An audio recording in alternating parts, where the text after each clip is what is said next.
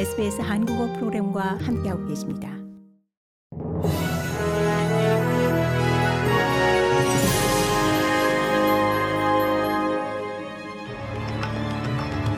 (2023년 1월 17일) 화요일 오전에 SBS 한국어 간추린 주요 뉴스입니다. 뉴사우스웨일주주 야당이 3월 주 총선을 앞두고 갬블링 정책을 공개했습니다. 크리스 민스 노동당 당수는 주내 슬롯 머신의 수를 줄이고 이 정치 후원금 제공 금지 대상을 슬롯 머신이 있는 클럽으로 확대할 것이라고 발표했습니다. 또한 클럽과 펍 밖에 걸 수 있는 슬롯 머신 게임장의 완곡한 표현인 VIP 라운지 사인을 금지하는 내용이 담겼습니다.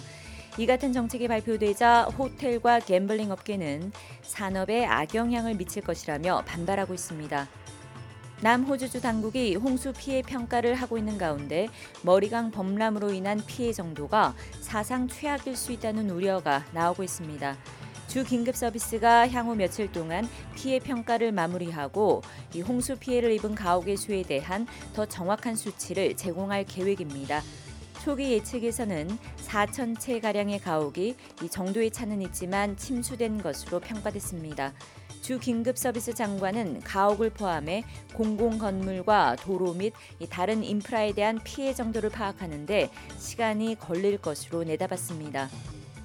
코로나19 팬데믹에 따른 국경 봉쇄 조치의 전면 해제 이후 호주로 들어오는 외국인 수가 급증하면서 이번 회계 연도 동안 순이민자 수가 최대 30만여 명에 도달할 것이라는 전망이 나왔습니다. 호주의 이민자 유입량이 2022-23 회계연도에 당초 목표한 수치보다 최대 6만 5천여 명 늘어날 것으로 전망된 겁니다.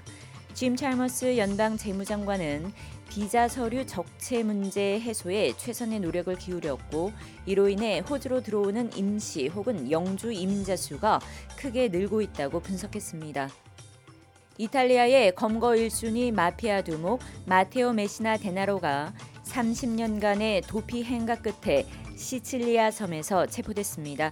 데나로는 1992년 마피아 단속을 주도했던 검사와 판사 살해 등 수십 건의 살인 사건 배우로 지목받고 있습니다.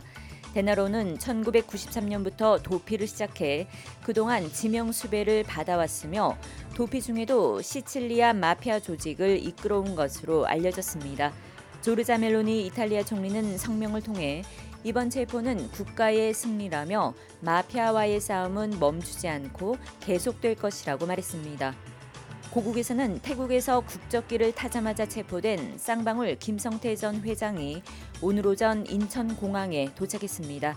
김 전 회장이 민주당 이재명 대표의 변호사비 대납 의혹 등 각종 혐의를 강하게 부인하고 있는 가운데 검찰은 체포 시한인 48시간 안에 구속영장을 청구해야 하는 만큼 귀국 직후 강도 높은 조사에 나설 방침이라고 밝힌 바 있습니다. 김성태 전 회장은 태국에서 출국하기 전 민주당 이재명 대표와는 전화도 해본 적이 없는 사이라며 연관성을 강하게 부인했습니다. 이상이 1월 17일 화요일 오전에 SBS 간추린 주요 뉴스입니다.